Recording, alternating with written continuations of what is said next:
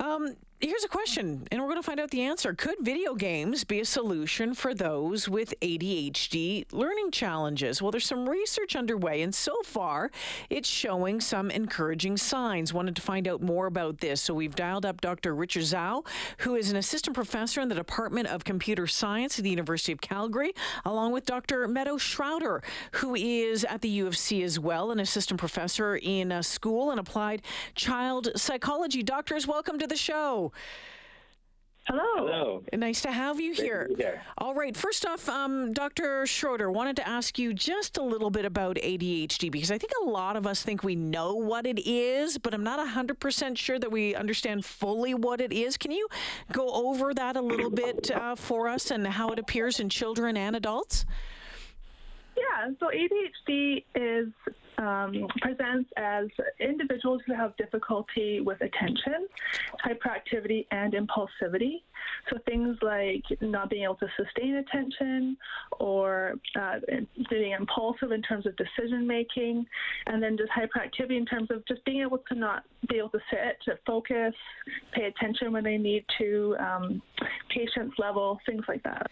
Is it, um, it seems like it's on the rise. Is it, or is it just we now have people um, being more aware of it, and so it's being diagnosed more often?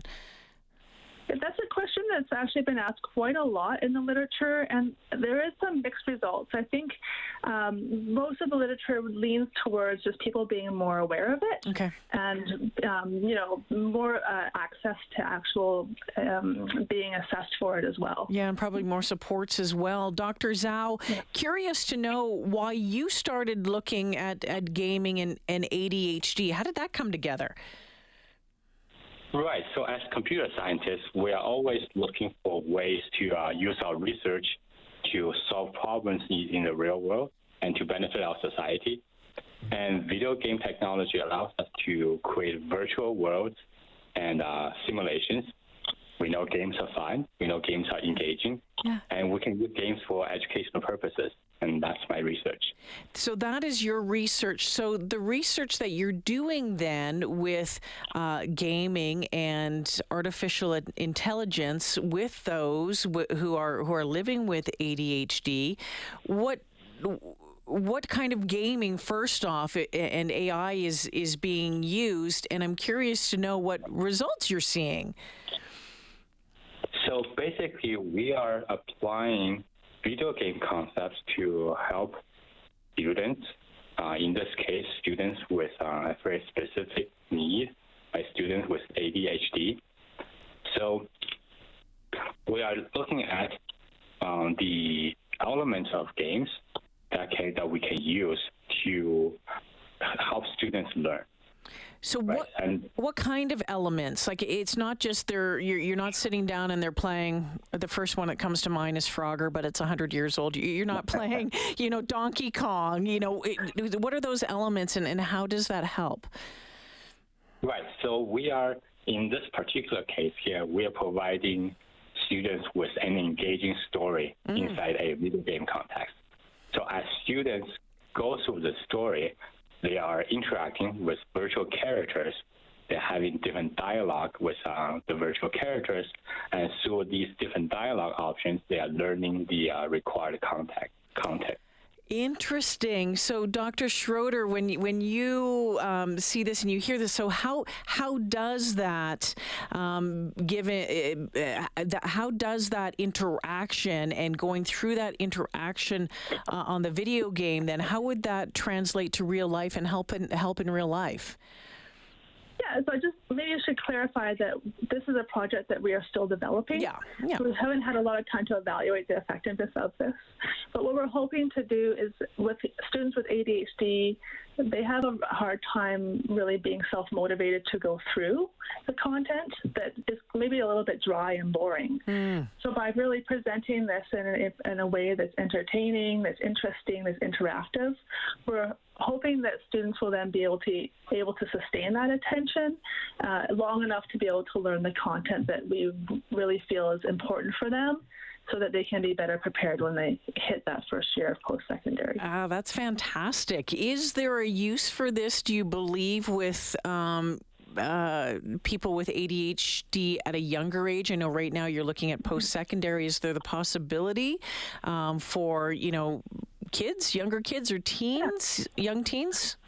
Yeah, I think long term what we'd really like to do is make something adapted for students even hitting that grade eight level. Yeah.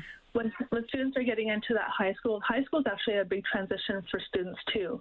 And it, it really um, is um, a, a time for students with learning disabilities and A D H D that they can find difficult when that content just becomes that little bit harder. And they're also expected to be more independent in their learning. Mm. So if we could maybe adapt this program eventually to those kids and get them really even prepared earlier, mm. that would be ideal to have them hit them then and then again in grades eleven or twelve.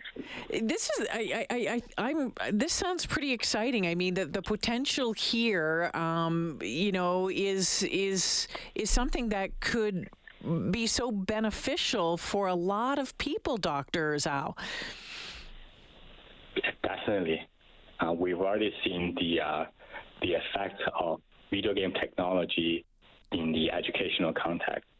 Uh, as part of my uh, past research, we've used video game technology in the um, uh, in the uh, nursing simulation context, where we train medical professionals to identify symptoms of child abuse.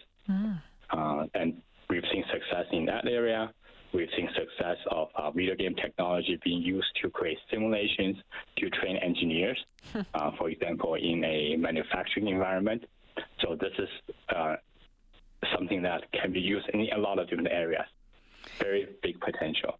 So, yeah, that potential. So as as you're moving forward, and Doctor Schroeder, you mentioned that you've just kind of, you just started on this, and um, what's what's next? Uh, what's next uh, as far as taking a look at what's happening and future potential? And I know that might be, you know, I'm asking you to look into your crystal ball, and you yeah. probably don't do that very often, but I, I'm, I'm curious to know what might be next here.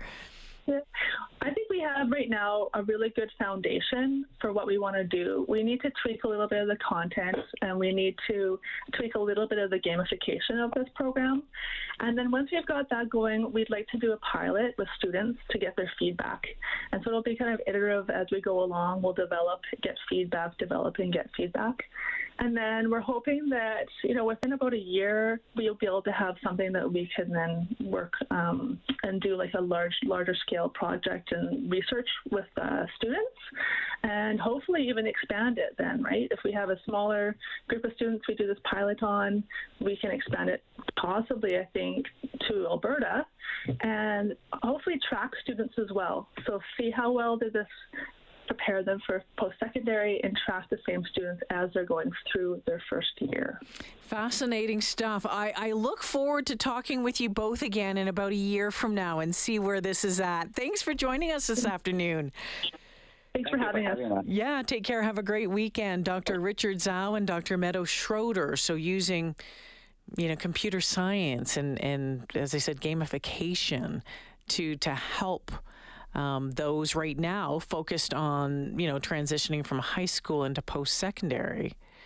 Never thought about, you know, uh, you know, I hear, you know, computer games and automatically I think of, you know, what my, you know, what my kid has been playing, you know, the racing car stuff and, you know, whatever those games are. And I know I mentioned Frogger. Don't at me on, on the Twitter. That was the first one that jumped into my head. I know that it's really old and I just dated myself. But um, I, I think it's really cool. But we're seeing more and more of that, aren't we? Especially with A I um, and in Alberta and, um, you know, Edmonton. Uh, home of so much of that right now. Pretty amazing stuff.